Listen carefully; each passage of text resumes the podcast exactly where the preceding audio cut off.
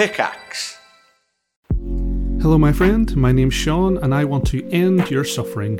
No, not like that. With meditation in my new podcast, Mindfulness for Gamers. Each episode, I'll take you through how mindfulness can help you to feel less anxious and frustrated and put you on a path of happiness, all through the lovely, grimy lens of video games. So make time to level up your mental health and take the first step on your spiritual skill tree. Join me and subscribe to Mindfulness for Gamers right here, right now.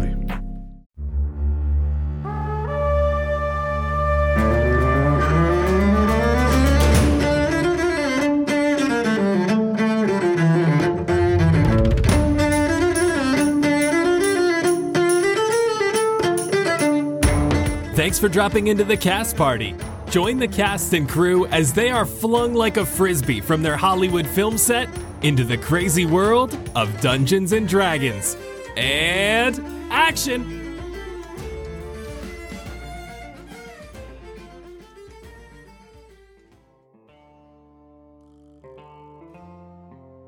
Shh, shh. Thank you all for joining me on another episode of Jetting Around the World with Jet Chambers, where I give you a deep dive into all the incredible creatures the world has to offer. This week, we're going to be talking about the metallic dragon. Known for their elusiveness, these beasts can rarely ever be seen. Their bright shining scales can reflect light up to 90,000 lumens. Wouldn't want to be an anthill under this guy's magnifying glass. Averaging around 2,000 miles in length, these majestic metallic dragons weigh as much as 3 entire suns. Even I can't lift that much. Now, before we continue, I just wanted to say a quick thank you to all the fans of Jetting Around the World with Jet Chambers. I have just been informed before filming that we are sadly being cancelled. Something about, our facts aren't even remotely accurate. Meh. Unicorns aren't as cool as you think they are. Thank you all so much for the wonderful 3 episodes. I cannot wait to see what this crazy world has to offer me next. This has been Jet Chambers, blasting off again. I've told you so many times that we can't use that! Ugh! This episode of Cast Party is sponsored by Podcorn. We have been personally using Podcorn and wanted to take a second to chat with you guys about it. Listen. If you run a podcast, or if you're even thinking of starting a podcast, you need to sign up for Podcorn. So Podcorn is an online marketplace connecting podcasters with amazing podcast sponsorship opportunities, such as pre-roll and mid-roll ads like this one, topical discussions, interviews, giveaways, and so much more. It has been incredibly easy to pop on the site, see what sponsorships are available, and submit my pitch to them for Cast Party. Podcorn makes it truly simple to find podcast sponsors that fit you and your show. And the best part? There is no middleman. Podcasters of all sizes can browse and choose opportunities that are right for them directly on the platform. You never have to give up rights to your show, and Podcorn is with you every step of the way to ensure you're not only protected, but properly compensated for the work that you do for brands. You work hard to produce your podcast, just like we do. So keep your creative freedom and have full control of how and when you monetize your show. Click the link in the show notes to sign up for Podcorn and start browsing for your very own sponsorship opportunities. Thank you so much again to Podcorn for their continued support. And if you're a podcaster, you need to click that link down below. Hello, everyone, and welcome to Cast Party. My name is Colin McManus, and I will be your director for today. I am joined by my whiny cast and crew, Ryan McManus. Hi, Sebastian Vivaldi Greensleeves, an emo at heart musician who grew up with quite a few pets, actually. There was a Great Dane named Mozarf, a little calico cat named Shakespeare, and his best friend, a Bernese mountain dog named Bark. His parents thought people would understand that it was supposed to be a pun on Sebastian Bach, but he doesn't think anyone really got it. Is it spelled with a CH at least? It is now. Bark. B-A-R-C-H. Yeah. Anna Brisbane. Blueberry Sky. You know, she's chilling. Nigel Deacon. What's up? Xander Gucci Supreme, who no matter what he does, his bedroom always smells like Popeye's chicken. And he finds that super weird since he's never once been to a Popeye's. So how does he know? I mean, people have eaten Popeyes around him. Okay, there you go. Popeyes does have a very specific smell. You want to know who always smells like Popeyes? Vince Perino. Hey. Jet Boulder Chambers, one thing that Jet likes to do at work is he likes to screw with one or two people every once in a while without them knowing. So one thing that he would like to do is go out and buy Popeyes, and then he would always put it into Xander's bag. So he didn't know for like months, and for some reason, every time Xander came in, he started to smell more and more like Popeyes. That was great. Would I'm he, so like, glad you connected take that. It out after a while so he'd never even know it was there? Oh, yeah, he never knew. He never knew. It was just a little bit, like maybe take a little piece of like the skin from like fried chicken and throw it in like one little bag, part of the bag here, and then like maybe a French fry there. Do they do French fries? Yep. I've never had Popeyes. Yeah. They have like those potato wedges. I love potato wedges. I take like a quarter of a potato wedge and put it like in another pocket. And next thing you know, there's like a whole meal in there. All right, let's get right into it and talk about what happened last time. We started off with some mushy lasagna being pulled out of Xander's pants. Altogether, you snuck into and through Al's chemicals to get back to the boats after Jet took a little tumble on the way down. You started rowing back to Pastal when Jet saw a large dragon in the sky to the northwest. Its one wing was maimed in some way and was moving entire clouds with the gusts of its flight. The profile of a dragon head made of light appeared on Jet's necklace before slowly fading. You reached the boathouse and went inside to meet a man who called himself Barrett. You quickly deduced this was indeed Zephyr and coaxed him into working with you for a price. You gave him 250 gold to begin planning, but he is still expecting 50 platinum from you before going on such a dangerous mission. Deciding the best way to get money, you all decided to go back to Haven to speak with Kovar, but first wanted to check up on things at Visage. When you arrived at the market, you saw a Tabaxi woman speaking to a crowd of people, persuading them to give their allegiance to the Ashen Phoenix, as they are the ones truly trying to help the people of Pastal. After some conversing on the subject, you saved some fish and a water hermit crab and found no Vecnus, no Wajinkli, and no safe. You brought the fish to Zephyr, and he seemed rather excited to have a new tank. Finally, you ended up at Haven, meeting a shirtless Minotaur and discovering that Kovar was killed by the Ashen Phoenix the night before. Xander and Nomura stayed outside with the weapons and bags while the rest of you headed inside to speak with Jiria. He informed you that he could not pay you well, but if you complete this last thing he needs help with, you will become wildly rich. He wants you to go to New Beginnings Winery, kill the leader of the Ashen Phoenix. Well, he wants you to kill all of them, but will be happy enough with just the leader being killed. You left Haven, informed Xander of the job request, and talked about your options. Now, you are standing in Pastal. It is just past noon, which tends to be a pretty dark time in Pastal, as the sun is directly overhead and blocked by the bridge. You are away from Haven, away from the winery. Everything seems calm. You are standing by the recently finished mural of the Pegasus running out of the cocoon as a small halfling man passes by, riding a large mastiff with two small saddlebags, headed for the market. And so the scene is set. The question is, what will you do next? I just realized why you called us whiny castmates in the beginning. I was like, what do we have to do with wine? Now I remember. Okay, so we don't really have an actual plan yet, do we? No. We don't really know much, except it's inside this winery. Hopefully. I mean, like, what if the dude's not there? Yeah, we don't even know the dude's name. Look, if we could make this work, if we could get inside, find their safe house or whatever with all the money they stole and just steal the money back, I'm fine with that and just get out. I mean, that's not a bad idea. If we're going to sneak in, I'm going to have to change. First of all, Jet, yes. Second of all, if we plan on being in town any longer than it's going to take us to get this stuff and like get homie out so that we can get to the prison, we might be making enemies of two major factions in this town if we're just going to steal it. You know what I'm saying? True. But also we're hoping to get out of this town as soon as we get the money. Right. Yeah. Do we really plan on sticking around longer than we need to? I mean, no, but things happen. Circumstances change. Yeah. We're stuck here longer than we expected to. So if we could go in and steal it, we could go in and talk to him, we could go in guns blazing. I don't know. There's so many options. And what's the best choice? Wait a second. I got an idea. What if we go in and slip the homie this grave dust? If we can find out who he is and like mix it into his tea or something. Oh, we forgot to make the tea. Mix it into his like tea or something. Like then he comes to almost death. We go and tell the dudes, and we're like, hey, dude's dead. We got the money. Peace. And then he, like, miraculously comes back to life.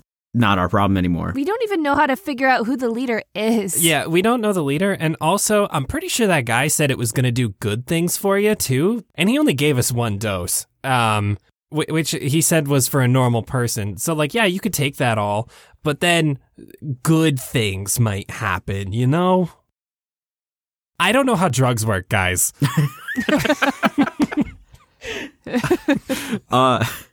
Well, let me tell you, but the good things are usually like mental, I think. He's not going to get like a strength buff from this. Your friend, Sea Legs, homie, he said that it brings you to like the brink of death. And it was the best feeling that, or most exciting feeling. I don't remember, but he, I don't think he said like necessarily it was going to be like a good thing. Like he's not going to become a superhero.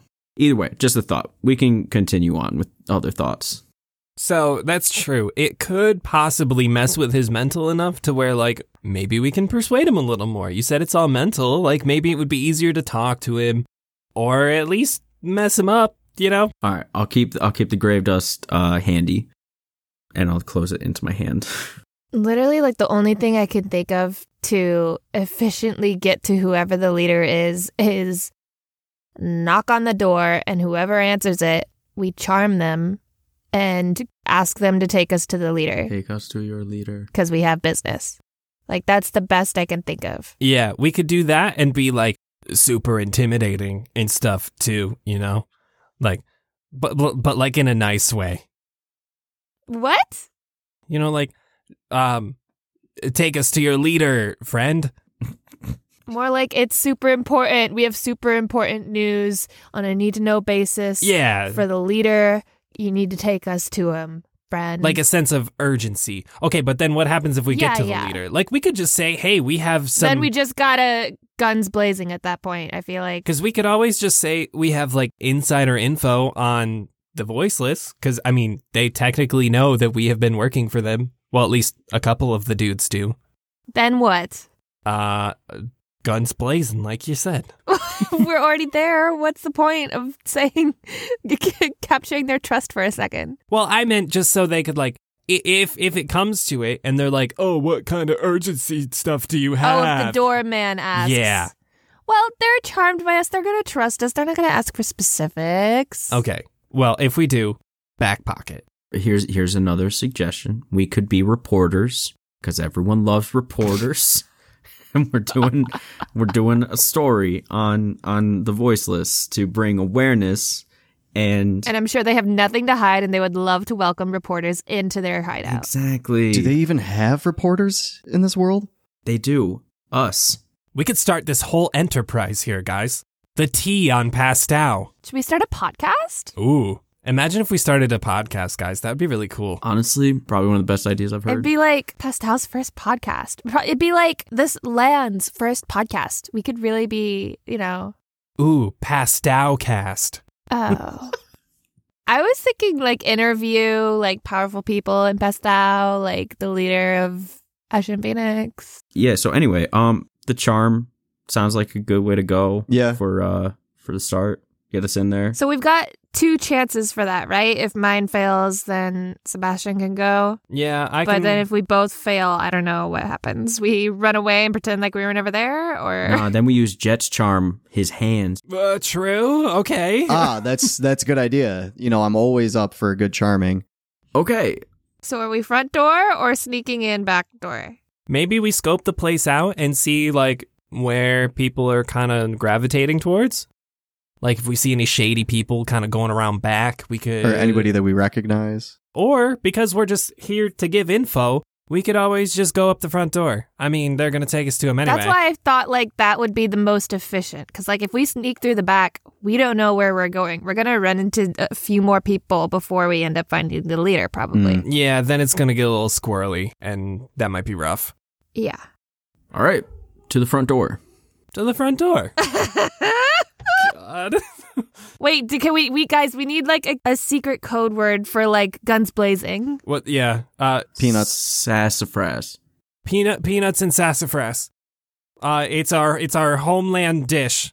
Don't ask what sassafras is. Or is it an ask and response thing? Like, hey guys, peanuts, and then we confirm with sassafras. Ooh, yeah, and majority rules, sassafras, guns blazing. I've realized there's only four of us, but. Yeah, no, you know what? This sounds good. It's so dumb that no one would question it, right? Exactly. Episode title. Sassafras. Yeah. Thank you for doing my job like 4 weeks in advance for me. You guys head towards where you know New Beginnings Winery to be. Come closer and closer to the arch, and you finally see the building. The building itself is 2 stories, and it is directly butted up to the wall of the arch closest to the water and closest to Valrith.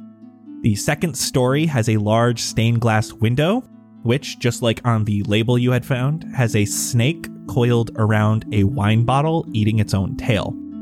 The building is not run down, but it's not something super nice either. There is a singular front door with an open sign hanging on it. So, who's knocking first? One of the charmers, right? Well, I mean, if you really want me to go first, I will. I guess we should all just go up together, but I don't know. Also, it is open. I guess we could be reporters. No, it's a bad idea. Are there really going to be doormen if the sign says open? Do you think they do, like, tours? Yeah, that's what I'm saying. Maybe we could just take a tour. Get a scope of the land and see what's up. Maybe we can do one of those, like, Willy Wonka style tours and then like slip away like the naughty children. We're gonna be the naughty children. Can I do like an investigation check to see if there's anybody watching us or anybody guarding the doors or anything? Yeah, give me a perception. That's a nat 20. Let's go. Good start. First roll. First nat 20 with the new dice. Jet, you're taking a look around while they're talking about Willy Wonka. A few things you notice. There is no back door of any kind because the back of this building is the wall of the arch. So you can see like this building basically only has 3 sides to it. Along with that, doesn't seem to be a lot of people around. There is a little bit of movement inside. There is like a front window here. Well, with a nat 20, we'll say you could see into the building a little bit. And it seems like there is a woman who is moving boxes around. She seems to be kind of the only one in the building right now. As far as around you, there are people walking around that seem to be like peasants, some elderly people walking around. Most people are headed towards the market. It seems like the market is recently opening. Other than that, it doesn't look like anyone's watching you. Did you say there's only one door? Yeah, there's like a singular front door. That doesn't meet fire code. Hey, yo, Xander, you know it would be pretty fucking sick? What's up? If we did like an action movie exit, like when we kill the guy, we run out and we break through the stained glass and then take our berries and then just...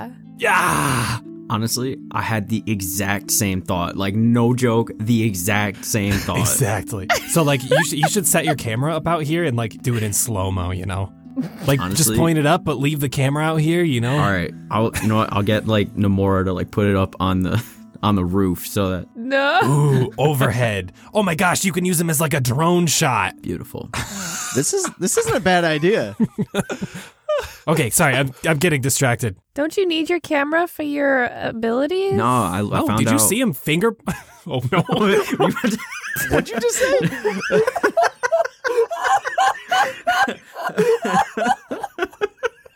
See him what? Go finish your sentence. There. No, did you see him finger blast that guy?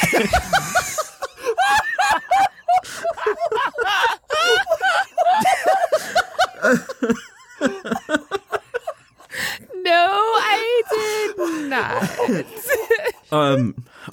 What Sebastian means to say is that I found out during the fight with to save Cleo's dad that I don't need the camera. I can just like make finger guns and bang bang. Oh my god. I'm actually just crying. Holy shit. Okay. Oh my god. So yeah, we don't need the camera. I don't know. I feel like it's better that you have the camera. Just like you don't want to lose that. You want Nomura in case Nomura can help us. True. Just in case we need like that light again too. That was pretty helpful. Yeah. Yeah. All right. Good call. I'll keep it all on me. Should we just go straight to this door? Do we want to plan anything out beforehand? We know peanuts and sassafras. What else do we need? What's our cover story? Oh, wait, are we doing this reporter thing? Podcast? We're creating a new form of media for the world. Okay. And it's called a podcast. We could call it Pastal Party. Okay. Why party? Because we're all together, like a party. Maybe, wait. Hold up. We're overthinking this. We should just say that if anyone's asking for what we're going on, we're just like such big fans of the wine. We just want to meet who is in charge of everything to personally thank them. What if the person who's in charge of the wine is not the same person in charge of the ashes? That's why I said in charge of the winery, because like the homie's at the top, right? I would assume so. But that's only if we get caught. They might have a fake head, though. Do we go in with, if they ask, we have information from Haven? I think we definitely got to utilize that if we can. I think it's a good in, and it'll at least take us to the right person. But And we're not leading with that, though. We're just leading with, we have important business with the leader. If, you know, the workers are like, oh, what do you guys want? We can go the whole reporter route, but then if, like, the big scary guards come up, we should probably get a little more serious. Do you think everyone's gonna have the feather tattoo? Because I feel like the workers might not have it. They might just be innocent bystanders, you know? Yeah, probably. Yeah. Y'all remember that scene in Shrek 2 when they're breaking into Fairy Godmother's house? And they're like, yeah, we're with the union. So we just got to double check. We don't let anyone else know that we're here. We just got to head in. We got to take a look at things. We just say we're with the union? Honestly, that's not a bad idea.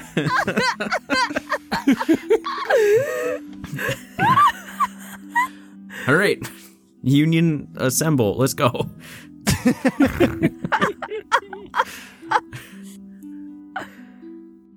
Sebastian, you go for it first, okay? Oh, okay. I'm going to start walking up the walkway to the door, and Sebastian is very intent on feeling like a detective right now, and his jacket's just going to change entirely into a trench coat, and he's not going to notice. Everyone behind me might, but... When entering, you are in a square room with a staircase that wraps around the back wall. There are four huge barrels of wine on their side in the back with taps on all of them, as well as a few smaller barrels next to these that aren't tapped and are sitting on the ground. There is a bar with a few stools that stops patrons from getting to the back of this room, as well as there is a small table in one of the corners. Behind the bar, you can see a trap door leading downward, as well as a woman bending over, picking up a box of empty wine bottles. As this woman puts this box on the bar, she goes, "Hiya, you here for a tasting?" I mean, guys, come on, we're here. We might as well, right? Just have a little bit of a sip. Yeah, sure. We're also with the Union. And I'm going to pull open my jacket and there's going to be a badge inside. It just says the Union. As she kind of moves towards you. She appears to be a half-elf, though it's hard to tell. Cannot actually see her ears. She's wearing a basic gown with an apron over top of it, as well as a headscarf wrapped around her neck and her head. I haven't heard of Union before, but if you'd like a taste, it's 5 silver. Well, tasting's 5 silver. I'll give you a rundown of each wine. You can also do a flight, which is 3 silver. It's the same amount of wine, but you don't get to enjoy my lovely company and my pairing choices. Okay, so on second thought, let me make sure the rest of the group is ready for something like that. So we'll come find you once we've decided. I'll be right here. Feel free to have a seat. We also sell by bottle, and she holds up an empty bottle. And you can see it's shaped really differently. It looks more like a liquor bottle. It's like square instead of like a round cylinder. And she just says, just, holler. And she gives you a wink, Xander. Nice. Excuse me, I also have a question from a union standpoint. Do you, by any chance, offer tours of your fine establishment? Here? Yeah. I mean, there's not really anything exciting here to do a tour of. What about union inspections? Oh, yeah, I'm sorry. I should have led with that. We're also here to do an inspection of the building, at your earliest convenience. I don't know what that entails. I don't know what the union is. Just standard health code checkings. For example, there's only one door here that we've noticed. So we need to make sure that there are sufficient exits, and we've been told that's very against fire code here in Pastal. Who do you work for? The union. Either Blueberry or Sebastian. Give me deception. You do it. Ooh, okay, 17. So, you're with the union. Yeah, and I'm gonna flash my badge again. She doesn't have a badge. She's undercover. We don't want her identity to be, given up. What exactly do you need? You need to see the building. Yeah, just a minor tour, just to look around, see any fire exits, if there are any. And a conversation with the person in charge to get more details. I'm the only one here right now, but I in the building? Yes, but I can... Oh, I'm gonna take out a piece of paper and start writing that down, that she's the only one in the building. That's concerning already. Yeah, this isn't looking good for you. Listen, I can just take you around the building really quick, and you can look at stuff. I just don't want any trouble. Oh, no trouble. You seem like a lovely woman. Like I said, we're just here to do our job. I'm sorry it has to come to this. Like, we don't want to be the bad guys here, Right. Okay. Well, let me change the sign on the door so I can take you around the building, okay? Perfect. So she heads back over. She opens the door, changes it to closed, closes it, and locks the door. We didn't have any customers right now anyway, so let's do this quickly. Does that work for you all? Yeah, sounds good. Certainly, and hopefully someone else is around that we can talk to. Really help with all the details that you don't seem to be aware of. It gets really nitty-gritty, Again, the only one here right now. Everyone else works at the distillery. And I'm sorry, where is the distillery? It is not in Pastal. Oh, interesting. We have everything imported. Okay. Let us go. Do you want me to just take one of you upstairs, or? Yeah. Why don't you two take a look upstairs, and we'll man the fort down here in case any customers come through.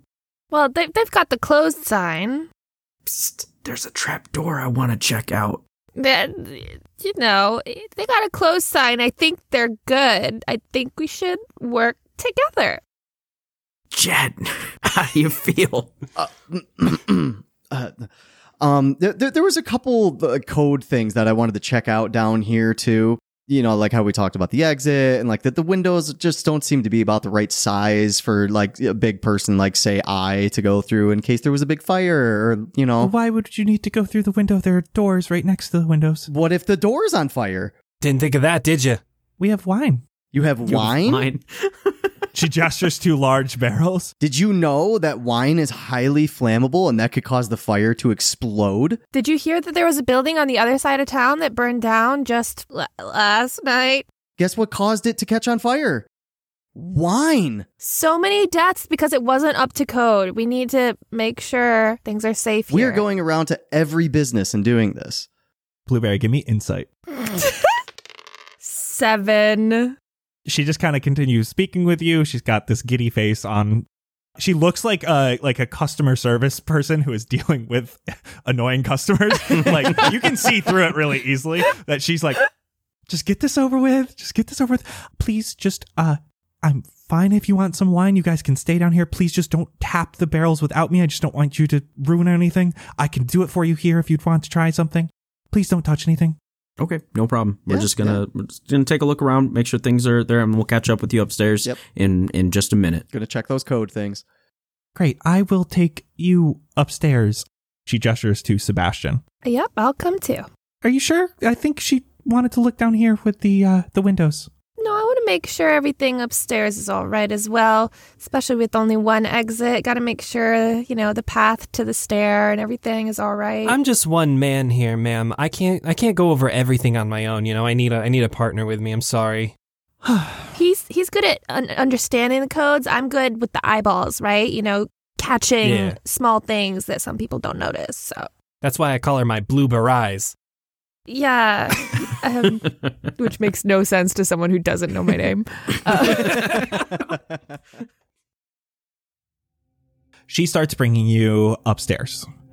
The upstairs at the top of the stairs is a door. She opens it and leads you in. This room is very square. It's very open. It has almost nothing in it. You see the large stained glass window, and you see a set of large boxes in the center of this room. Other than that, the three walls that do not have the stained glass window have various paintings spread evenly throughout the room. They are all done in different styles, but they are all some sort of animal or mythical creature. The only other thing in this room that is immediately apparent is a bookshelf with some more of these empty wine bottles and some labels. Blueberry. Yeah. With your passive perception, as you walk into this room, you see a corner of this room right next to the stairs you came up seems to be a little off. The wall doesn't quite line up. How far is that from the bookshelf? The opposite side of the room.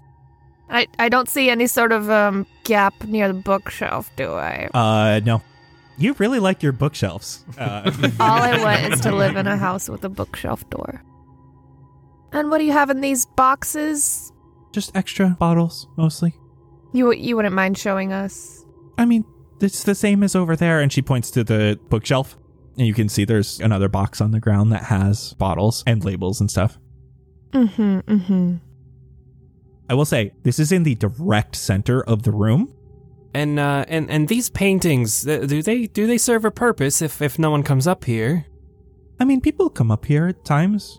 We sometimes throw tasting parties up here. Do the paintings look magical?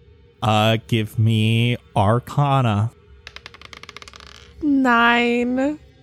The paintings look like paintings. Very realistic or like stylized? Some very realistic, other stylized. It doesn't look like one painter did these, or if it was one painter, they're very talented in multiple styles.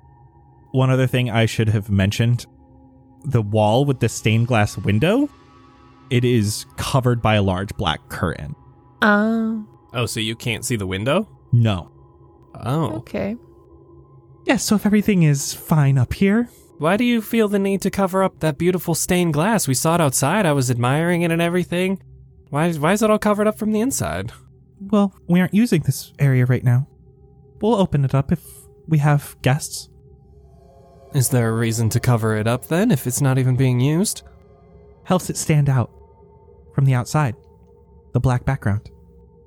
Is there anything weird happening with the center of the floor or the center of the ceiling? Give me an investigation. 12. Doesn't seem to be. How big are the boxes in the center? A 15 by 15 foot cube. And are they stacked? Yes. I'm going to, very inspector-like, saunter over to the curtain and open it. Are you opening it all the way or just like peeking behind it? Start slowly opening it all the way. Yeah, Blueberry, if you could open that just all the way for me, get some light in here, then I really think we can get a lay of the room and make sure everything is all set here. Mm-hmm. Blueberry starts opening it. You can see the stained glass window. You can see a little bit of light coming in from outside. You're opening the curtain all the way? Yep. A bunch of light shines right in the center of this room on these boxes. Sebastian, give me an investigation check with advantage. Oh, thank God it's advantage. Fuck. 9. Oh. These boxes are now a little brighter. And with that, we're going to move downstairs to Jet and Xander. Jet and Xander, what are you doing after you hear that door close up top? You can actually hear them walking around above you a little bit. I would like to check out the trapdoor. You head over. It's not locked. Excellent. I'd like to go into it or look in, whatever. Pop it open. Looks really dark. I forget. You do not have dark vision? No, but I have a light on my camera. Click. Good thing you kept it on you.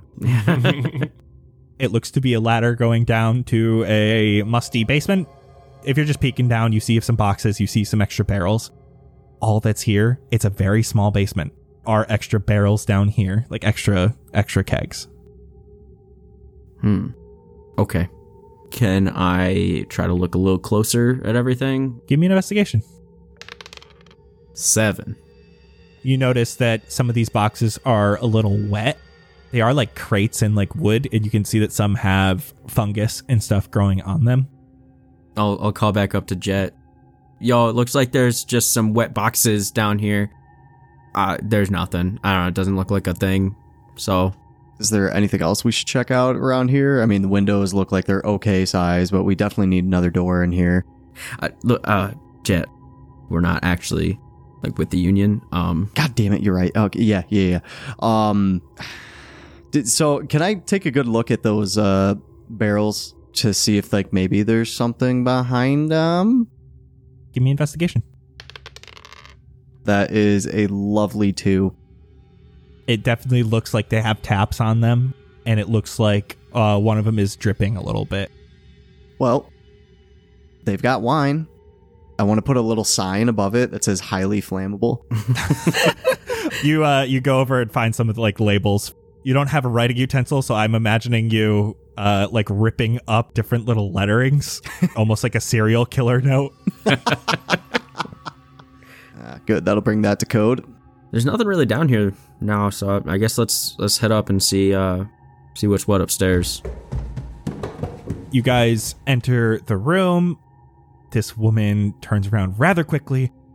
I thought you were investigating downstairs. We took care of it. We brought everything to code. We made some changes down there for you. You'll see when you get back down there, but everything's in tip-top shape now. Please tell me you didn't break anything. No, nothing at all. Sebastian? Yeah. Maybe you could charmingly ask for a bit of a tour of next room, if there is one? Yeah, perfect. Let me try this first. Hey, excuse me. Yes. Now that my associates are back up here, I did notice there was a basement. Yes? I would very much like you to take me down there, please.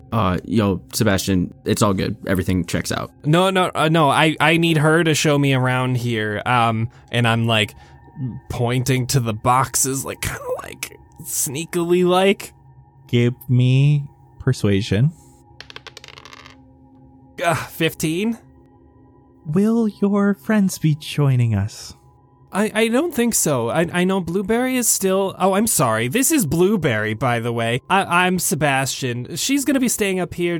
She's going to just do one more once-over of this room, and then she'll meet us downstairs to go over that other one. I just wanted to get a head start just so we can get out of your hair as quickly as humanly possible here. Plus, me and Jet here, we're on the contractor side of things, so we'll just make sure that the structural integrity of the whole building is where it needs to be, and I'll slap the window a little bit. Oh, God. Okay, you slap the window a little bit. Crack. You feel that cold glass on your hand. And she says, I would just like to stay up here till everyone can come back to the main floor, just so we're all in accordance. So if your friends would like to look around... I think this is a great time to do so, and then I can take you down to the basement. I'm just doing this for you.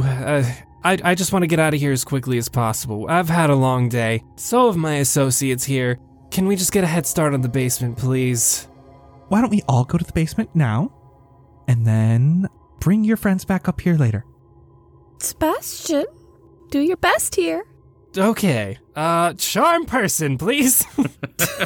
Wisdom saving throw. I was hoping I didn't have to fucking use a spell slot. Yeah, she failed. She got a 3. Read me the exact wording of charm person, please. Yeah, you attempt to charm a humanoid creature you can see within range, must make a wisdom saving throw, which you failed. If it fails the saving throw, it is charmed by you until the spell ends or until you or your companions do anything harmful to it. The charmed creature regards you as a friendly acquaintance. When the spell ends, the creature knows it was charmed by you. Please don't touch anything. Wouldn't want you getting hurt. Let's go. Sebastian, I will take you downstairs. We will be quick, and everything will be simple. Of course. That's what we're here for. Mm-hmm. I'm very carefully looking at this window. Just very carefully looking at the window. Mm-hmm. She brings you downstairs, opens up the hatch to the basement, and starts going down. It is rather dark. She lights a candle at the bottom. I'm standing at the top of the stairs. No, this won't do. That's too dark to go down a ladder here. Yeah, there's a candle right at the bottom. Plenty of light from up top. Let's come on, chop, chop. All right. I go down the stairs. Ladder. Sebastian, we're going to deal with your stuff first, because I need to know how long you can distract her. Then we'll go back up top and give you guys as much time as we think Sebastian got you. Okay? Got it. Here we are.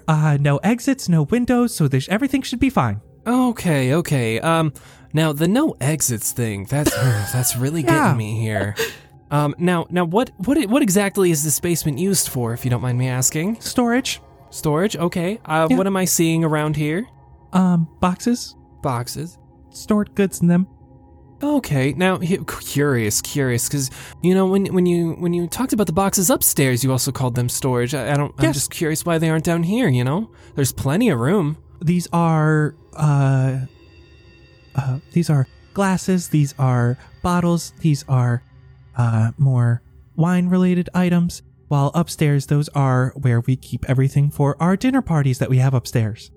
Oh, okay, dinner parties. I've been thinking about having a nice little dinner party. That's great. You could host it upstairs. Are you ready to go back upstairs? What are your prices looking at for, like, dinner parties, just in case I would like to come back, You have been such a doll and so great to work with. I'm sure I can give you a discount. I know, and I would love to come back and actually be able to chat with you, Like, if we come back for a dinner party... It would be wonderful for you to host it. We could go over some food options. Do you guys serve food here? I'm sorry, I only see wine. Some cheeses would be wonderful. Maybe a nice little steak. Yes, cheese is wonderful. Of course it is. Oh my gosh, what's your favorite kind of cheese? Okay, well, you got enough time for now. We're going back upstairs. I'm not doing this for so much longer.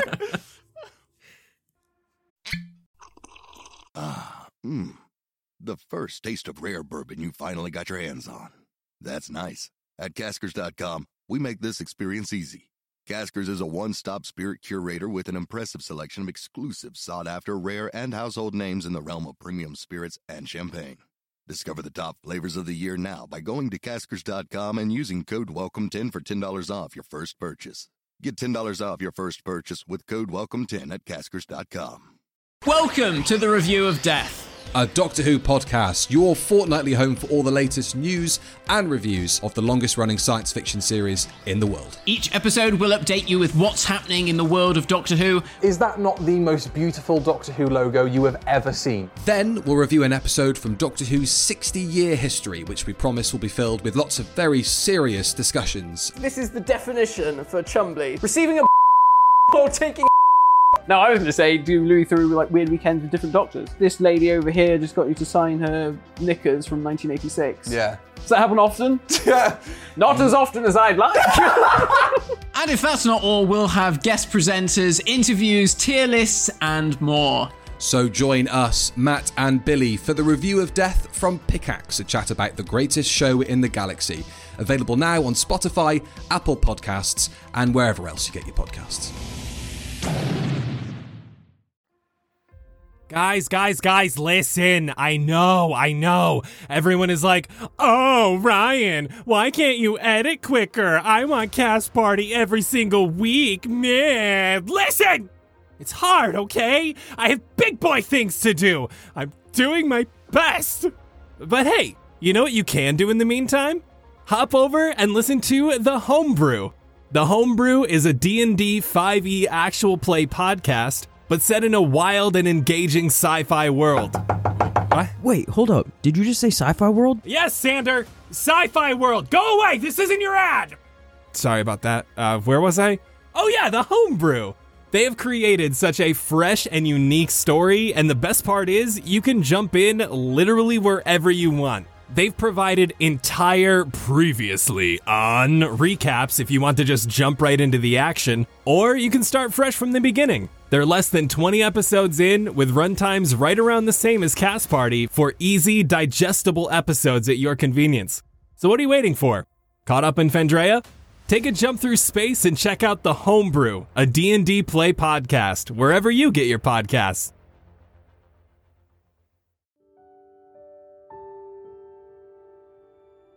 Hiya, cast and crew. Today, we're going to be talking about something incredibly important. Mental health. I mean, we're all trying to survive a global pandemic. Things are tough, especially now. That's why it's crucial to find outlets to talk about and help your mental health. Dungeons and Dragons can be an incredibly beneficial outlet for help with that. Personally, that's why I started playing. The pandemic just hit. I was stuck at home with my best friend, the director, stuck at his, 6 hours away from me. We all got together and started a small online campaign so we could be with each other in the Forgotten Realms. It may not have been in person, but it helped us all more than words can describe. Which brings us to one of today's sponsors, another outlet to hear stories about other people's personal struggles and recovery, a podcast hosted by Jay Schiffman, a public speaker, coach, and host of Choose Your Struggle. Jay interviews experienced individuals on the topics of mental health, substance misuse and recovery, and drug use and policy, to help end the stigma and normalize difficult conversations through empathy and vulnerability. The Choose Your Struggle podcast is hoping to make it easier to have open and honest conversations about these difficult topics. That's why Jay tells his story and offers his show as an outlet for others to tell theirs. Help us end the stigma and ensure that those who need it get the help they deserve, because we're in this together. Blueberry, Jet, Xander. Xander hears the familiar latch opening for the basement. Checking out these boxes. I mean, I would rather perceive, but technically I guess I'm investigating. I want to look in the boxes, under the boxes. The minute you touch a box, your hand goes right through it. Big boxes. Illusions. And now that you know that this was an illusion, you see what was actually in the center of this room. There is a crystalline sculpture that looks to be a snake coiled up in an open space and eating its own tail. Ouroboros sculpture. Now that this illusion is gone, you can see the light from the outside sparkles on this sculpture. And it seems to be giving like the whole room an ambient light. Give me investigation now that you're looking at the sculpture. 11. You can see the snake is coiled. It has four main coils, and you can see that they actually articulate quite a bit. Like, you can turn them almost. It's like a puzzle. And instead of actually a coil, now that you're looking at it, it actually just looks like four circles stacked on top of each other that will rotate. Do they have, like, symbols along the side that could match up? It looks almost exactly identical all the way around each circle, and none of the circles look any different than the others. Does it look different than the painting on the bottles? I'm going to describe the painting on the bottle to you. There is a snake coiled around a wine bottle, eating its own tail. The crystalline snake in the middle is not around a bottle? No, it's around like an open space. I think we need a bottle. So do we have a bottle laying around anywhere by chance? We got shelves with bottles. Can I grab one and put it in the crystalline snake in the same direction that it is in the painting? You put it in the crystalline snake. And now in this room, you can see the light seems to hit the sculpture in a very different way. It hits this bottle and it gets concentrated towards the opening, which sticks into the snake. And now the snake itself is glowing. Each circle of this sculpture now glows mainly one color. And around the room, it actually gets darker as the ambient light is now focused all within this crystalline snake. Each circle of this sculpture seems to be shooting out a light in one direction. There are three different colors of light. One of the circles is blue, one is white, one is red. The other coil does not seem to be casting light at all. In fact, it's doing the opposite. It is shooting a black spot onto a nearby wall. It is stopping it from receiving ambient light. It's almost like it's shooting darkness out in one direction. Are there any indications of colors on the walls besides from the light, like their own colors? The only thing around the rooms... The paintings? ...is paintings. Did they have specific colors to them? Not specific colors to them, but I can tell you what the paintings are of. Okay. There are 8 paintings. There is a sea lion, front half lion, back half mermaid, that is sitting on a rock in a desert. There is a large mammoth that is standing in grasslands. There's a green dragon that is flying over a rainbow. There is a goat standing at the edge of a cliff. A deer skull covered in dirt and flowers. There is a wingless, featherless bird. There is a unicorn on its hind legs neighing. There's also an owl in its nest inside of a tree with its eyes closed. So you have these 3 beams of light and 1 beam of darkness. There's no color indications on the stained glass or on the wine label, right? No. All right, I think the black one should go with the deer skull and the wingless, featherless bird. I will say these are like a single point. This darkness would not be able to hit more than one painting.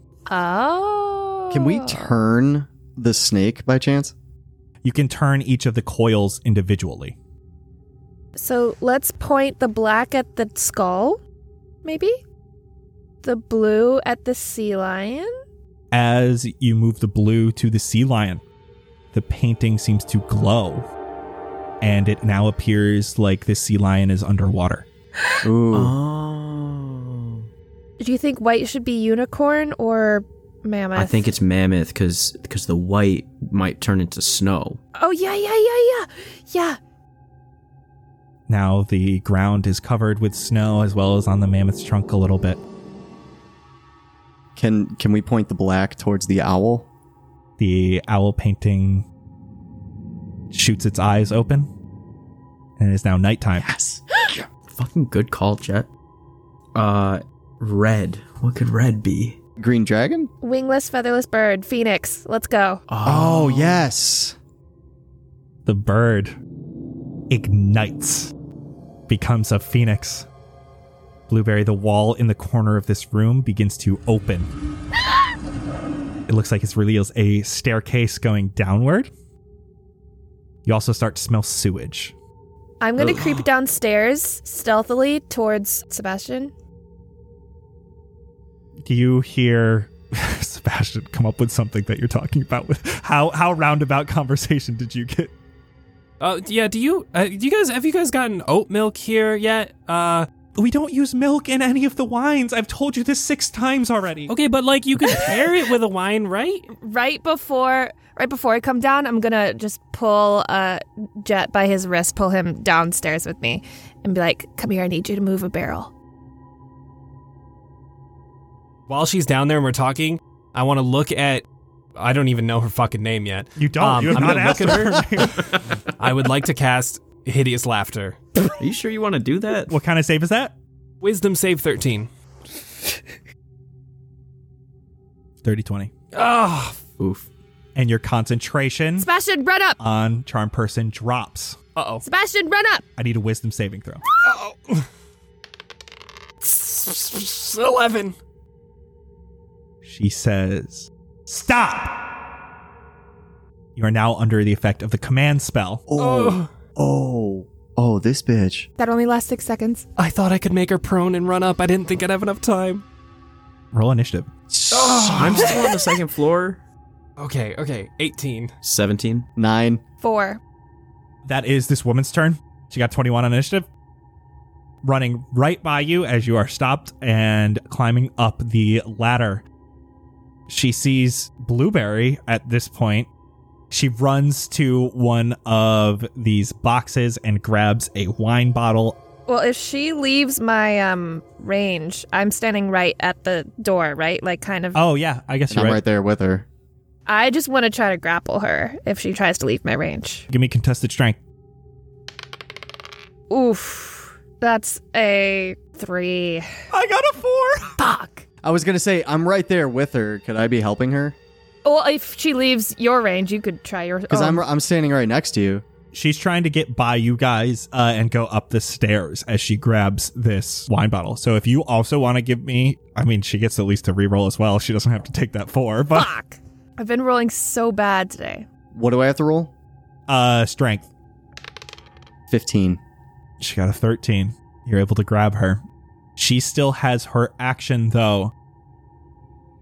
She screams as you grab her, and she says, "You wouldn't fit out the window because you're too fat."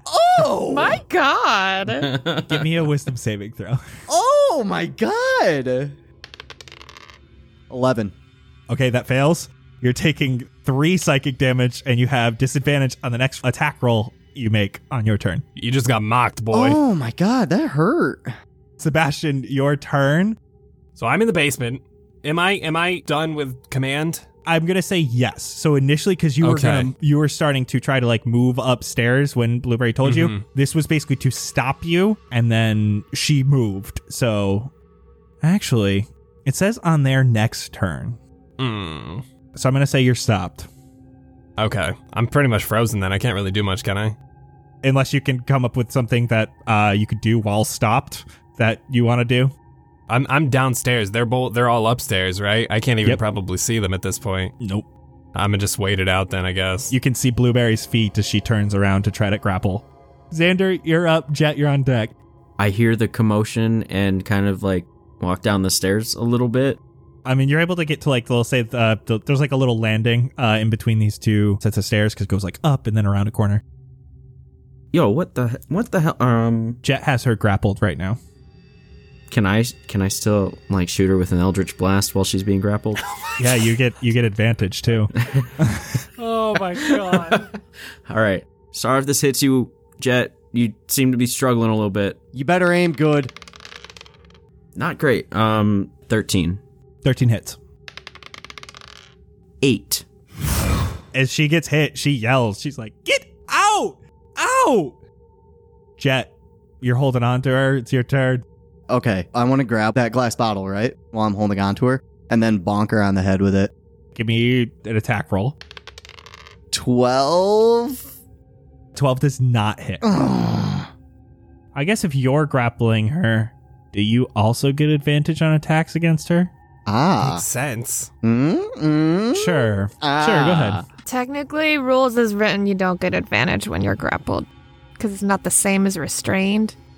Isn't grappling a type of restraint? Or is it different? I would consider it a restraint, right? Not by rules. It just means your speed is 0. Dang it. So I can't. All right, Jet, so you grabbed this bottle. You tried to hit her on the head. She's squirming a lot. Blueberry, it's your turn. I can't push her down the thing because she's grappled. I'm also down here still. How many feet away from me is Sebastian right now? If I look down the thing. I mean, he's basically at the bottom of the stairs. Technically like 5 feet. I want to thorn whip him up. Oh, okay. Okay, you want to like try to pull him up the ladder. Yeah, it's going to hurt him, but... Give me an attack roll. 14. That hits. All right, do your damage. 5 piercing. Oh, what? Oh, did you hit max? Almost max. Oh, shit, that's prickly. But I yank him up. We'll say you're able to yank him up to the point where he's on the floor. And I want to, with my movement, stand between her and the stairs, if that makes sense. Jet, I need a wisdom saving throw with advantage. Again? 9. Oh, no. You are now charmed by her. Oh, God. And she says, drop me now. Yes. You can do so on your turn. That is the end of her turn, because she cannot do anything else. That was her action. Sebastian, you're just pulling yourself up. You're basically like in the space that the trapdoor is in. Break her concentration. Mm-hmm. We're going to try Hideous Laughter one more time. Wisdom save 13. That's a nat 20. Oh my God, dude. Yikes. Where are you moving to, if you're moving at all? I want to be between her and the front door. Okay. Blueberry's being between her and the upstairs. You're trying to be between her and the front door. I kind of want to just circle her in and make sure she can't move. Yeah, still circle. Like, still within 5 feet of her. Yep. Xander, it's your turn. Mind sliver? What kind of save is that? Int. She got a 12. I don't know what your spell save DC is. 13 for this one. I don't even know what the spell does. I was going to say, I don't think it breaks concentration, but it stops her next thing, Well, it does psychic damage. If it does damage, I have to roll concentration. Oh, I didn't realize it did damage. You drive a disorienting spike of psychic energy into the mind of one creature you can see within range. The target must succeed on an intelligence saving throw or take 1d6 psychic damage and subtract 1d4 from the next saving throw it makes before the end of your next turn. 2 damage. Jet, you're no longer charmed. Yes. Woo. Oh, thank you. I don't have to let go, right? It was only when it was my turn. Nope. And it's your turn. Into the hole. Throw her into the hole. You're able to just bring her over and drop her. And then we're going to shut that door and we're going to put a barrel on top of it. I will allow you to shut the door on your turn. Nothing else. Well, can I shut the latch and then take like the end of my hammer and put it through there so that she can't undo the latch? We'll see on your next turn. Blueberry, you're up. I am going to use my bonus action to wild shape into a brown bear. Okay. And then with my action, I'm going to shove a barrel on top of the door. You're doing one of the small barrels nearby? Yeah, as long as it's heavy and covers the door. Give me a strength check. 16. You're able to pop it right back. It's amazing how heavy this relatively small barrel is. And you can hear after you do so, there's banging coming from below. Someone add more barrels on top of this. More? Yeah. I think we'll be okay with just this one, Mrs. Bear. I mean, if we've got 6 seconds to spare, someone add another one on top if you can. Are you telling this to us as a bear? Oh, I can't talk. Brr, brr, brr, brr, brr. I'm just going to say we're out of initiative. I nudge another barrel. That's pretty fucking cool, Blueberry. I don't know if I can lift as a bear. I'll help her. Jet, with your passive athletics, you could just do this. Okay, I didn't do a good job at that. What'd you guys find? There's some dope-ass paintings up there now. Okay. I start going upstairs. Can Blueberry go up the stairs as a bear? Can she fit through the door? You calling Blueberry fat? I didn't mean that in a bad way. I'm sorry. You guys head up the stairs, and you see the wall has moved. Whoa. I'm like pointing for Sebastian at the window and at the sculpture and at the door. Oh, okay. So the light shined in through the sculpture and you guys matched it to the paintings. And then the wall opened. Thanks. You make it sound so easy, Sebastian. I wouldn't have gotten it if Blueberry didn't fill me in. You guys head down staircase? Yeah. You continue down this long staircase. Your guys are going deep into the earth. I want to bear nudge with my nose onto Jet and then nod towards Sebastian's thorn whip cuts. You want me to take care of that? Okay, I'm going to, land hands. You were hurt 5, so we'll give you that 5. Thank you. I want to just rub his arms really good, and like where he's hurting. You okay, buddy? I still feel itchy. You continue down this long staircase. The smell gets ever so slightly worse with each step, and eventually you come to the bottom, which leads into a sewer. To your right is a large grate where liquid is coming out and pooling in the center of this channel. To your left, the corridor continues, and alongside the shallow channel to the left, a fair distance down, it turns to the right. There are like little walkways on each side. There are rats and cockroaches all over down here, and a bunch of them that seem to run away from you as you start making noises. It is also dark down here. Light. You pop out your light, and it looks like from where this is going, there is only one direction this corridor goes. So this corridor heads to the left, goes for about 120 feet, and then heads to the right. Onward. Well, I want to check right here where it's turning to the right. I want to sniff around the walls. Does the bear have that thing where you get advantage on sniff checks? Oh, it does on smell. All right, you're sniffing, so give me advantage. 17. You're sniffing a lot. Around this wall, you are smelling traces of people, because people do use this way. And they seem to go down the corridor. I keep going. As you kind of get closer to this wall, you see some light coming from around the corner. Flame of some sort. I gesture to the camera light, and I shake my head. I trust you, Blue Bear E. Top tier. I'll turn off the light. The bear gets down on the ground and army crawls, sneaking. Are we being sneaky here? Should we be sneaky here? This is a sneaky bear. Sneaky bear. Your actions are your own. But Colin hasn't asked for sneakiness, that's why I'm bringing it up. I will want cell checks from everybody. All right, there we go. Oh, no. Same. I got a 19. Hey. Yeah. I got 12. I got a 6. You didn't change, Jet. We told you to change. I forgot. As you guys head down, Blueberry, you're the first one to start hearing a conversation. It seems like there's two different voices. So, how many rats do you think are down here? At least 20 at any given time. What do you mean at any given time? Well, they got stuff to do. Sometimes 20, other times 30. Never thought of it that way. Must be crazy being a rat. Ever tasted one? Ew! As you hear that, Jet's shield clinks against the stone wall behind you. And they both go, huh? Vec, is that you? Vec, Nis, and Wajinkli? Wait, we know those names. Jet, play it cool. Be Vec. Vec here. Give me deception.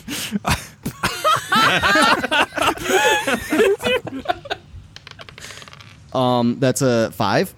You hear them go, go, go, go.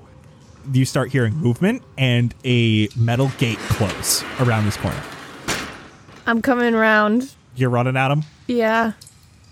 Blueberry runs down this corridor, and you can see that on the right, there are 2 torches on the wall. It seems like this is where they were standing.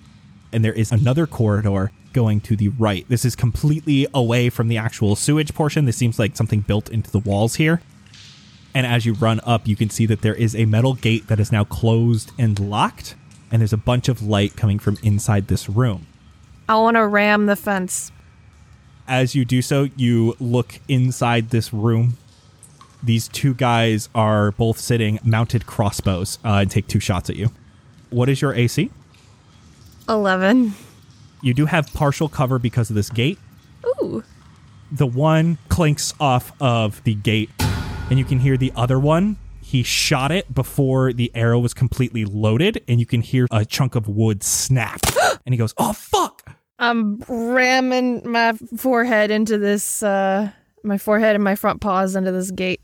I want a strength check and initiative rolls. As she does that, I wanted to take my shield out and try to ram it with her. Yeah, I'll say you guys are there. You can have one of you do a strength check with advantage. Okay. It should probably be you. 19. Yeah, you're able to break this door down. Everybody give me initiative. 5. 15. 22. 16. Are me and Sebastian still sneaking? If you guys want to be. I only got a 12. Did they see me? Would they have heard me? You don't know because they went inside before you guys even rounded the corner. Cool. Yeah, I'm going to be all sneaky. Jet, you are first into this room. It is about 30 feet wide and 20 feet deep. You can see that there's a corridor going straight and a corridor to your right. They're in 2 opposite corners of this room. One of them is still on a crossbow. The other one seems to be like trying to fix it and looks up at you. Oh, no. It is your turn. I want to run in and swing my Warhammer at the closest guy to me. Are they like grouped up together or no? They are in opposite corners, so you can choose which one you want to go after. Do you want to go to the one that still has a crossbow working or the one that the crossbow's broken? The one that still has a crossbow working, please. Give me an attack. 21. That hits. 10 damage, and then I would also like to use Thunderous Smite. Is this lethal or non-lethal, by the way? Non-lethal. You don't have to roll the damage if you don't want to. Okay. He had 11 HP, and you hit him against this wall with your Thunderous Smite. Seems to fall unconscious as the other one yelps. He looks like he's about to ready to scream. Does he get affected by the audible like boom that happens with that and the pushback? Thunder Smite only works on the one creature, and he's like 20 feet away from me right now. Okay, because it goes within 300 feet of me, that boom. Oh, it's that loud? Mm-hmm. Yes. This echoes this chamber. Sebastian, your turn. This is fine. Okay, I'm going to walk in. There's only one guy remaining. Mm-hmm. I would just like to cast Vicious Mockery on him, please. Okay, this is like a big kind of oafy doofus who looks at you relatively scared. Even fucking better. So Sebastian has been taking a lot of notes from Cleo and would like to retry a limerick, please. Okay. Oh, no. I'm excited. I once knew this guy from the Phoenix. Ashened, if you could believe it. Friends with Wajinkli, his pecker small and wrinkly. Oh, sorry, let me get you a Kleenex. that was actually good.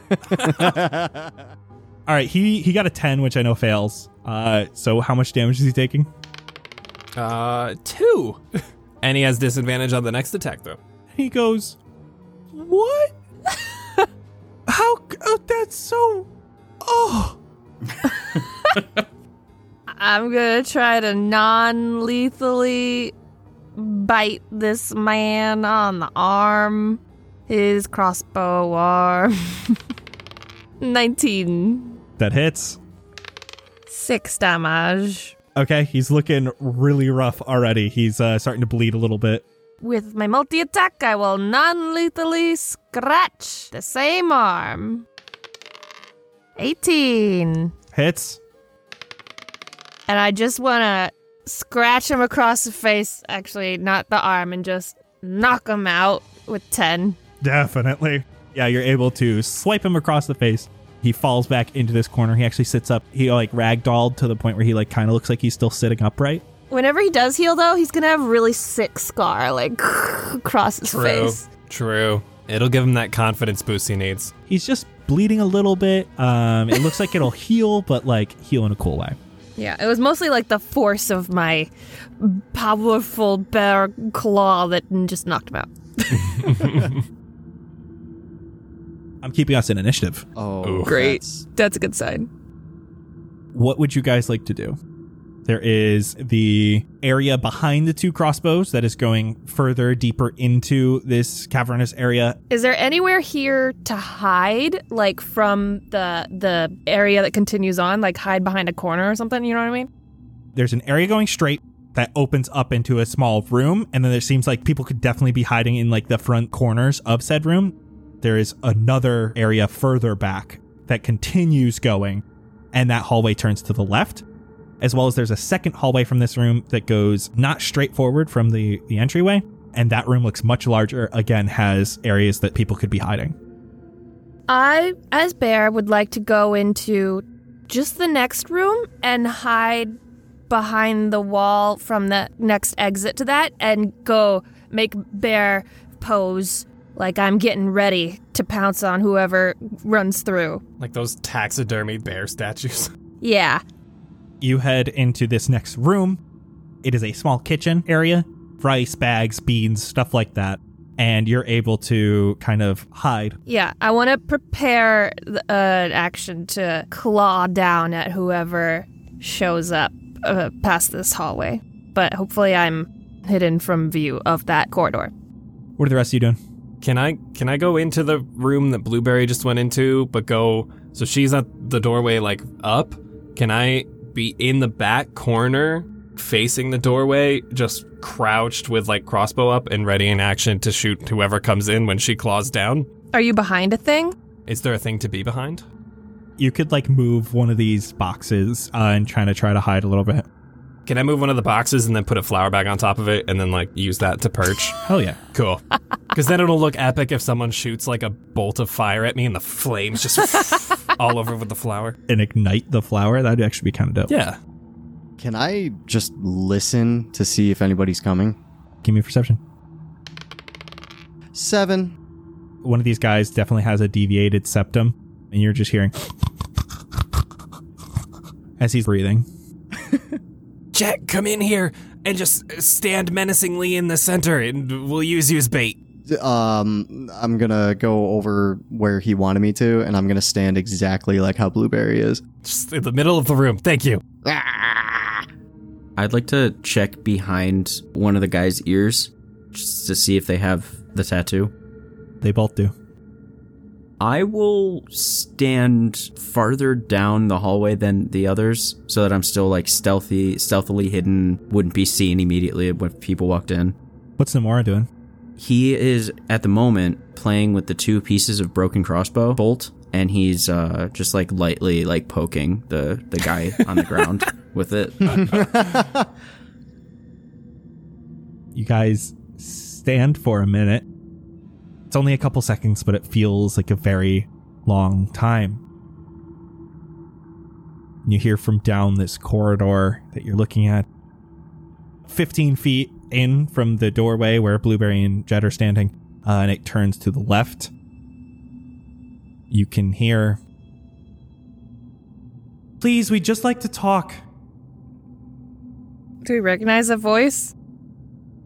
So you don't recognize this voice. What is there to talk about? Please, we don't want any more to die. Put down your weapons, and we will sheath ours. Let me see you. I am trusting you. I'm withholding my action. You can hear another voice. A voice you do recognize. No, you do not do this. They attacked me once, they'll attack you again. You cannot trust them. Is that the guy from the house? That sounds like the guy from the house that you left in Valrith. In the captain's house. How would they know who we were? They've only heard the boom. They haven't seen it. I'm sure he recognizes that boom. That's what fucking crit him that time, right? Oh, yeah.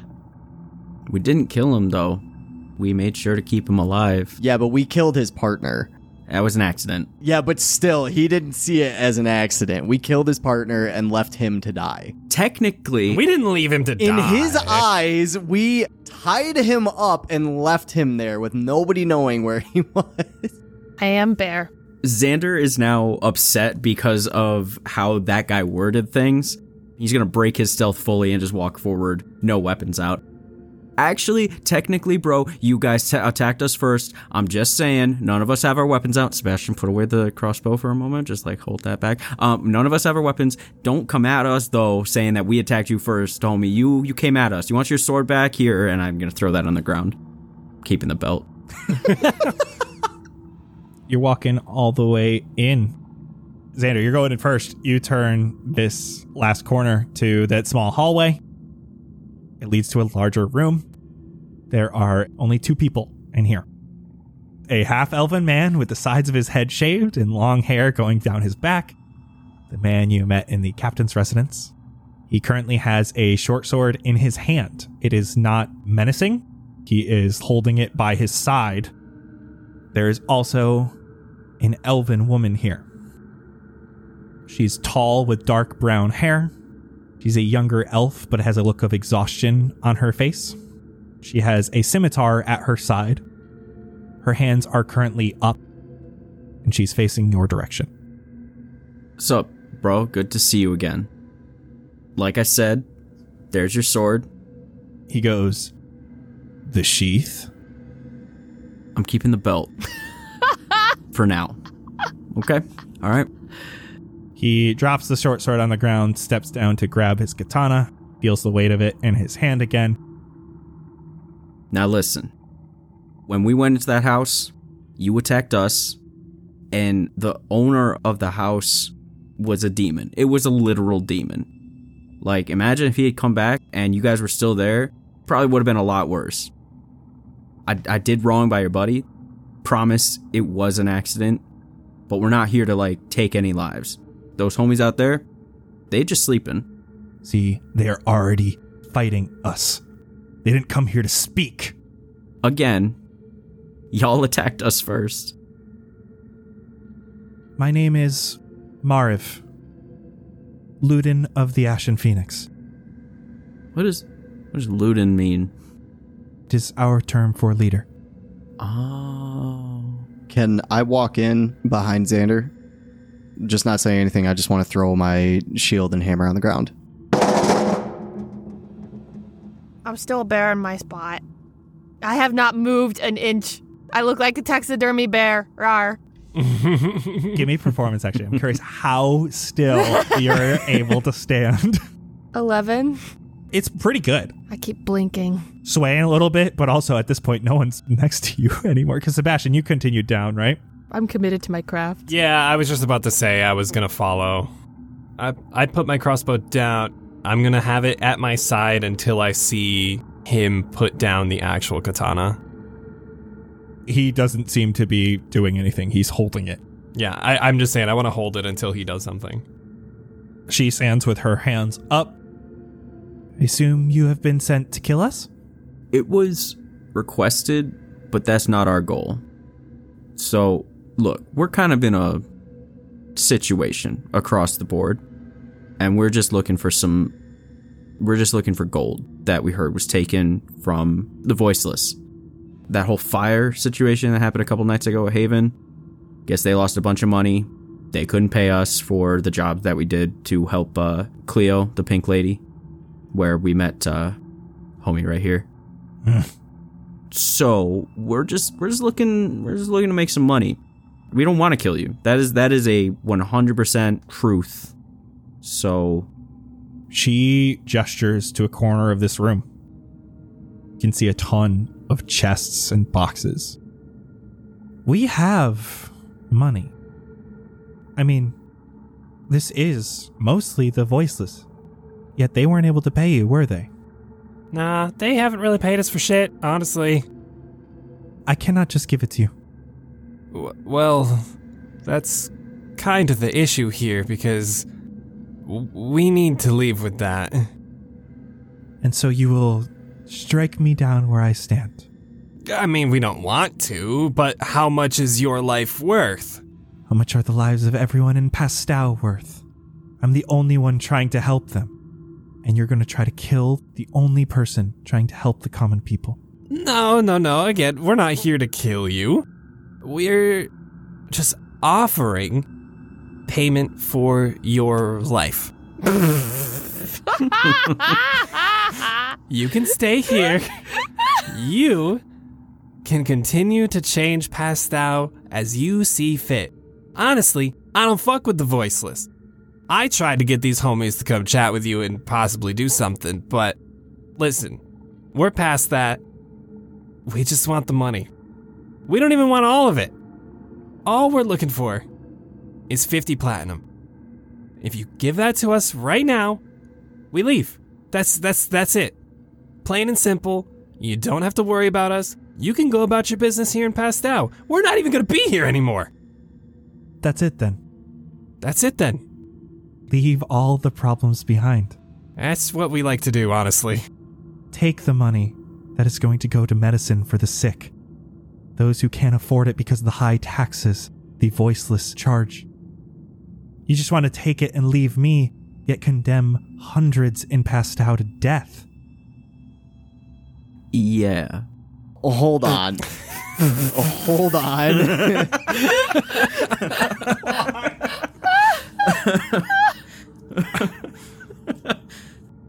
I morally can't let this happen. We need this money right now. The Voiceless are on the run. We finally have a chance to stop their tyranny. The bear is slowly crawling around the corner. Are you trying to be stealthy? Yes and no. I'm more like just trying to be like... involved? Yeah. As you turn this corner, they were not expecting a bear. This katana man does not know your ability to do so. And you can see he immediately raises his katana. I don't look threatening. I'm just a little bear. Little big bear on the ground, looking puppy dog eyes. And you can see that she takes a deep breath and closes her eyes. We were told there were four of you. Not told there was a bear. Oh, no, that's the fourth. Sorry. Shapeshifter. Yeah, she does that sometimes. The other man has not put his guard down. He simply says, "They will not help us. They are only here to hurt us. We must kill them." It has not come to that yet. You are formidable. Your friend would say so. Boom! He takes that little jab, winces a little bit, closes his eyes and does nod. All you want is gold, yes? That's our main goal, yes, but if there's a way that we could help the people of the city, we might be able to do something. I have a proposition. Bear rolls its eyes. What type of proposition? For me, you have two options right now. Our main goal is getting the money. Strike us down here and take it from us, or help us and we will pay you. How could we help you, and how much are you going to pay us for it? I will give you everything in these chests if you can help us kill all of the Voiceless to stop their tyranny. What if we said we don't want to kill anyone? I mean, your friend just said he would kill hundreds of innocents just to take the money. Okay, you're taking my words a little out of context here. Now, that's not me saying I'm going to go out and slaughter hundreds of people. Let's just get that straight here. It's one of those things where we're foreign aid. Do you really want to have to rely on foreign aid for the whole thing? I just feel like it's like an outside police force coming in and just doing something that they don't need to be doing. And it's just, I don't know, dog. Like, it's not on me directly. Or Sebastian. Let's just strike everything that he's said in the past and just restart fresh. My name's Jet, and I want to put my hand out to shake her hand. She has not moved forward enough to do so. She is a little frightened. Mariv, please. The Voiceless is a failed organization. They haven't even put in proper roads for the people of Pastal. You've seen it. Dirt and crime are forever in Pastal. You can't escape it. It's spreading disease and sickness. We don't want another outbreak of the saprophytic plague now, do we? So to save the public, you're also killing the innocent? The Voiceless are not innocent. Are you saying that you have not killed innocent on the way? We have only killed members of the Voiceless and those who help their cause. But why does it resolve to killing every time? Some people deserve death. There's ways of working around it. How? We do not have a proper prison system in Pastal. What would you do with them? That comes with time.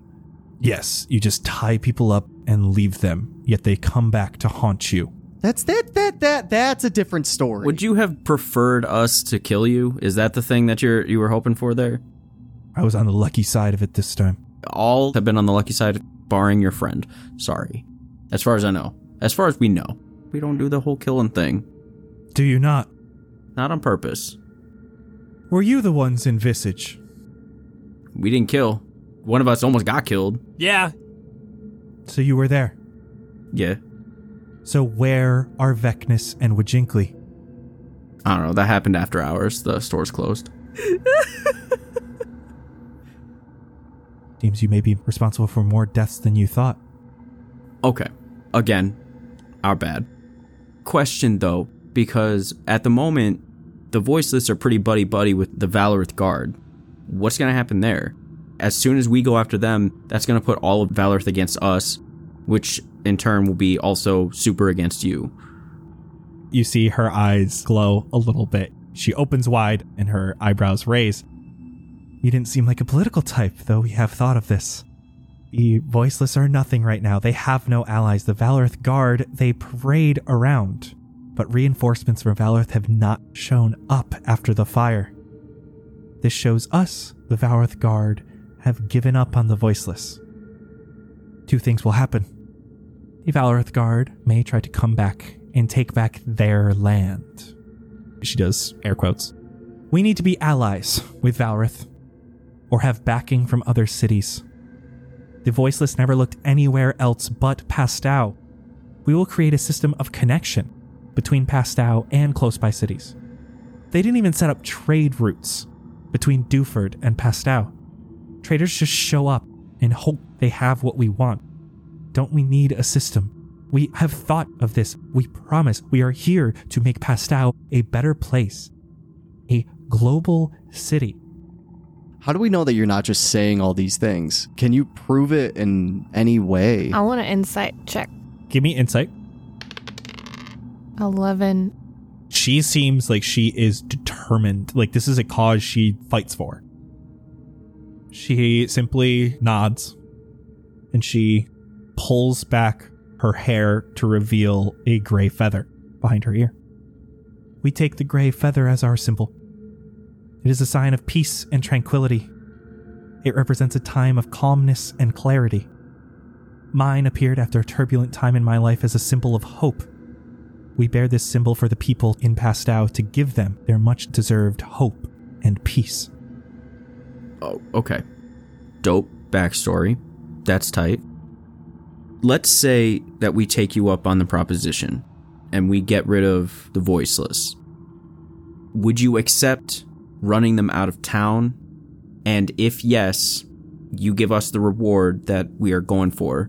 Y'all leave us alone, we leave, you handle everything else. Like, we don't want to get caught up in another second job.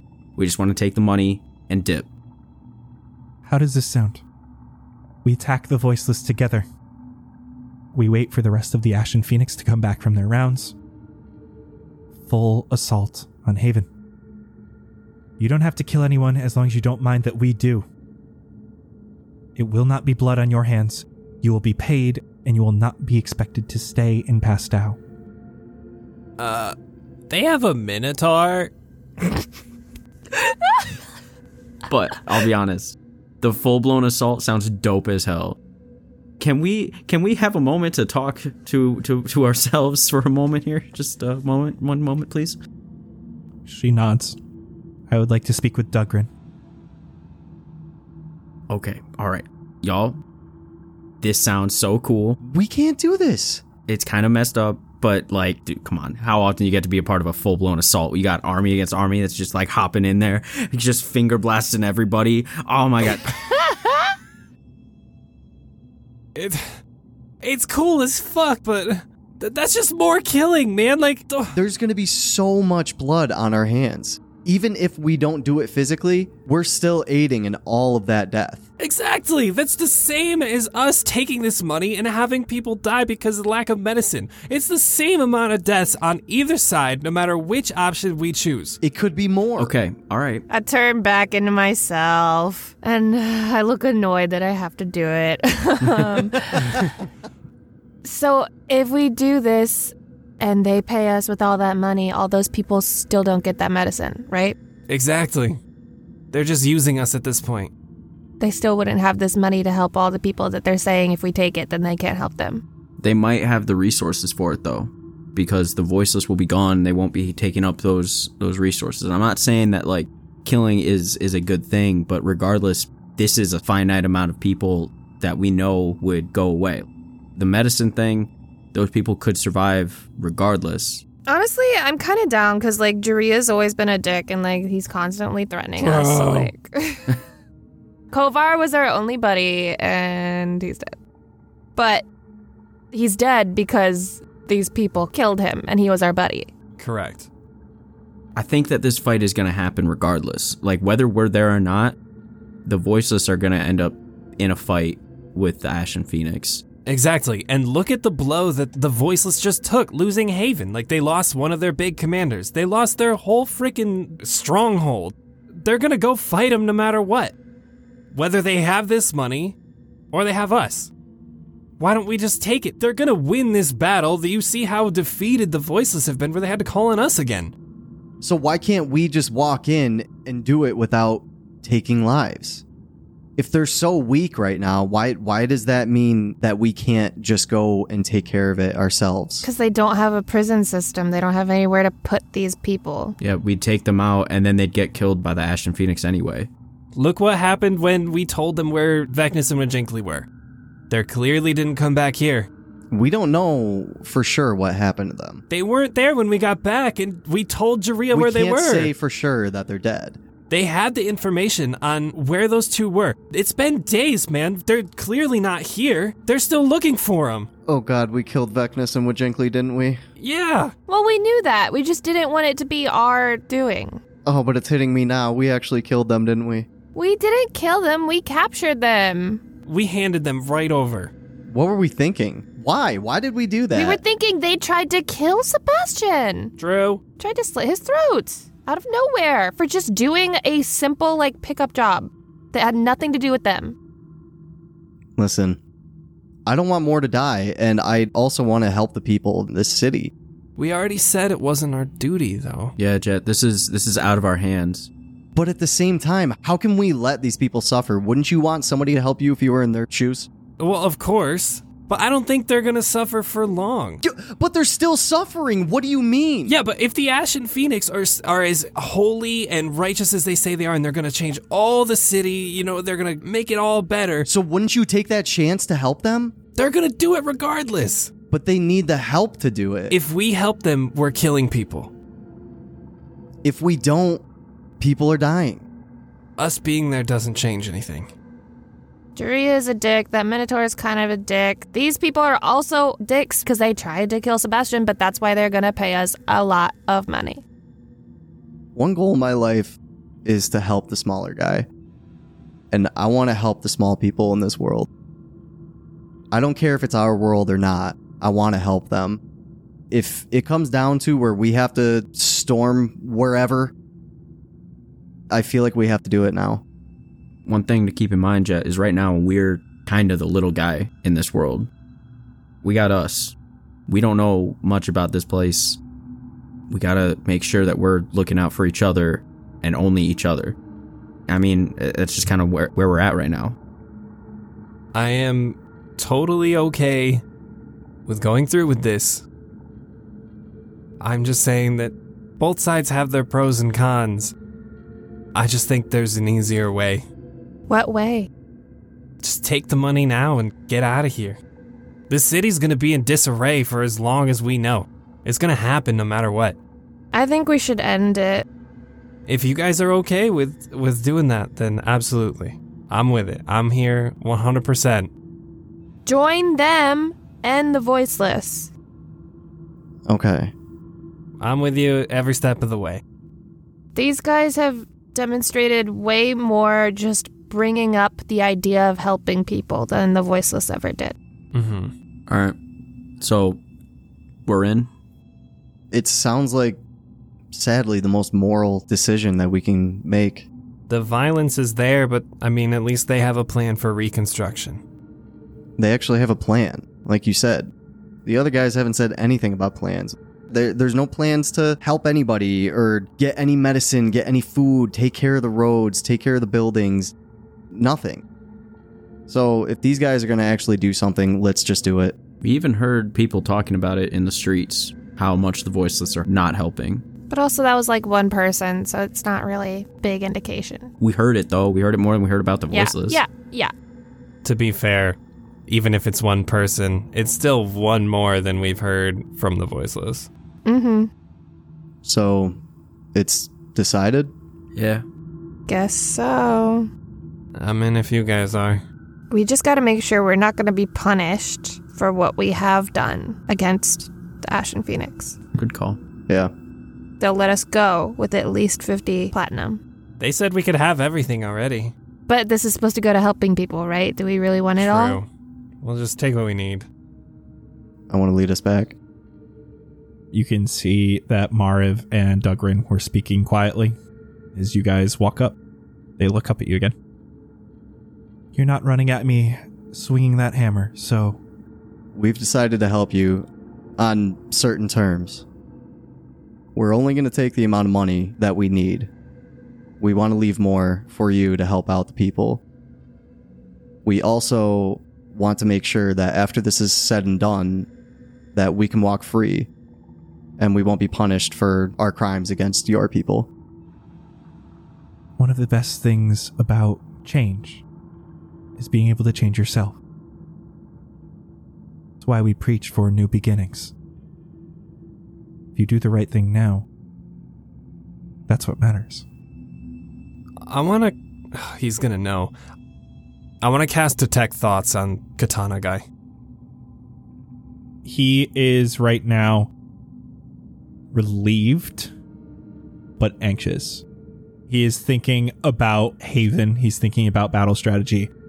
And he's most thinking about how he has to fight with you. And that's prompted by Mariv saying, are you going to be okay fighting alongside someone who was once your enemy? And he nods, only if I get the sheath back. All right, dog. Viva la revolucion. I have one more request. During this battle, can you tell your men to kill as little as possible? More of a siege than a slaughter. If we are being attacked, we will have to counterattack. But I can tell my men to kill as little as possible. I cannot guarantee that will come true. I want to again put my hand out to shake her hand. So we've come to a deal. She steps forward, puts her hand out. Come to a deal. The other man who is standing back finishes putting on his katana. He walks up, put his hand around the woman and says, I always got your back, May. And for today, That's our wrap. The Doubtfire's fucking daughter! May! Oh, shit! What the fuck? What?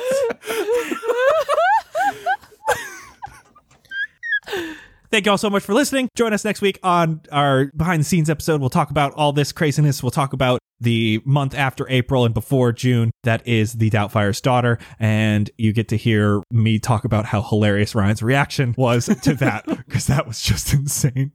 2 weeks, next episode. Goodbye, everyone. Bye. Bye. Bye. I lost my mouse again. Where is that one? Hit hard, dude. I would... Jesus. Hey, you. Yeah, you. The one listening to this right now. I've got a question for you. What are your thoughts on destruction, mayhem, and a crazy mystery about a plague wiping out all of Fendrea? Okay, I figured you'd like that. Now, what about murderous, rampaging goats breaking into a human cast party? Yeah, I kinda knew you'd like that too. Which is why you need to head over to patreon.com/castparty and check out our bonus content in the after party. Releasing May 1st, our lovely Anna Brisbane ran us through one of the brand new Candlekeep mysteries involving a 16th level fungal plague mystery. If you're looking for a more serious, compelling, stressful, and dark adventure from the Cast Party crew, this is where you'll find it. A 2-part adventure featuring over 3 hours of content in part 1 alone. Now, if combat, death, zombie mushrooms, a literal angel, and spectral ghost knives being thrown about aren't your thing, don't worry, we've got one-shots for everybody. Like April's The After Party, where we all ran through a Grant Howitt one-page adventure called Goat Crashers. It's the party, as random goats, crashing a human cast party. Now, there's still some death. Okay, maybe a lot. But like in a ridiculous, hilarious, absolutely nonsensical way. All these and so much more can be found at patreon.com/castparty. You'll also gain access to our community Discord and live listening parties we do for the release of every new Cast Party episode. We're listening live with patrons right now. Someone needs to tell Xander to chill with the conspiracy theories because it's kind of interrupting the show. Can you please help me? You'll also gain access to behind-the-scenes episodes where we chat about the insider info on each Cast Party episode and a bunch of derailed nonsense in between. So be sure to head on over to patreon.com/castparty to become an official part of our cast and crew for bonus content, discounts, and access to our merch giveaway that we do at the end of every single Cast Party episode. Speaking of, this episode's merch giveaway winner is... Megan M. Megan, we've already chatted. Your threads are in the works. Now, I just have to make sure Xander doesn't steal the package again. But if you want some Cast Party merch of your own, head on over to cast-party.myshopify.com. Thank you all so much for listening, and we'll see you in 2 weeks for a brand new episode of Cast Party. See ya!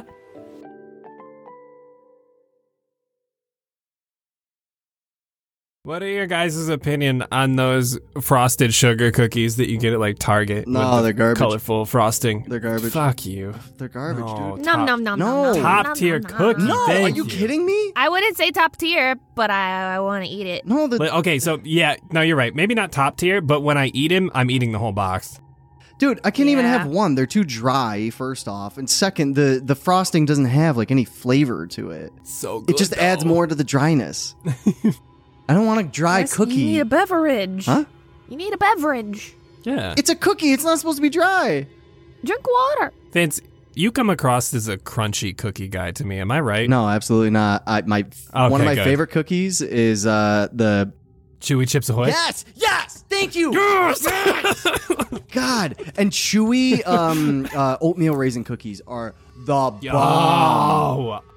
Oh, for real. Them and then good old Snickerdoodle. Mm-hmm. What's up? Hey. Nigel, I need your opinion now. We're technically 2 for 1. Those sugar cookies with the colorful frosting, yay or nay? Our friendship rides on this, okay? So choose wisely. I love them. Thank you! Yes! They are so freaking good. Okay, I'm so sorry. I had to pee so bad. Colin? What? I'm going to disown you. I need one person on my side. I don't think he likes them, actually. Colin, those sugar cookies with the colorful frosting. So good. Oh, hell yes! Yes! Dude, I love those things. They're so good! They're so good, dude. How do you spell sassafras? I don't even know what sassafras is. So. SASSAFRAS? It's the thing that root beer is like almost based on. That's sarsaparilla, isn't it? Oh, shit, you're right. What are we talking about? Is sassafras a real food? What the hell is sassafras? Sassafras is a plant. What? Is it really? No, it's not. Sarsaparilla is probably from sassafras, but I don't know that. Sassafras is the genus of 3 extant and 1 extinct species of deciduous trees. It's a hallucinogen? Oh, that's even better. That's so cool. What? All right, I'm writing this down. Also, it's sarsaparilla, not sarsaparilla. It's sarsaparilla, but it's the R is silent for some reason. Yeah, so sarsaparilla and sassafras completely unrelated, just both plant-based. In response to the R is silent, what is a mute pirate? Good one. Exactly. Thanks. I will be taking my leave now. Wait, what's a mute pirate? The R. Piate? No, because pirates go R, but if he's mute, he can't, or like, so the like R the is silent. R. So you're just... That's why I said pirate without the R. Piate. No, like R, matey. Like that R. Uh-huh. So you guys all head towards New Beginnings Winery. Wait, what's the punchline? I know, I'm so confused. That is the punchline, the fact that you're silent. Why, hello, welcome to New Beginnings. Are you here for a tasting? Oh my gosh, that is so wonderful. I highly recommend our newest wine flight. It is just delicious, and each wine is made by a highly talented individual. First, we have a dark red by Sean de Jesus. It's light and fluffy, which makes no sense for how dark it is, but when you see how much food coloring he adds, you'll understand. We also have a dark rose-colored wine by Rosendo. He claims to put a piece of himself in every barrel, and we are not quite sure what that means, but it is delicious, so we don't ask questions. We have a wine that is served mulled and aged in oak barrels from Jeski Fire. No one can quite pin the taste, but the warmth will make all those cold thoughts go away. There's a beautiful blue wine, which we have no idea how that happened or what it's actually made of, but that's from Eric 5, and it is wondrous. It will completely stain your mouth blue, though, so you might need a straw. Ybab Flow has come back again this year after winning last year's competition, but this time with a new upgraded version of his Bob for Wine game. This time, you dunk your head in the wine barrel, and instead of fishing for bottles inside the barrel, you just fill your mouth and swallow, right from the barrel that everyone else uses. Yes. Yeah, it's just the one barrel. Yes. And finally, we have a playful little thing by Saint E. Love. It's a harsh red wine that bites back no matter what you say to it. Delightful. Oh, you'll have 12? Well, thank you so much for supporting us. And an even bigger thank you to all of our winemakers.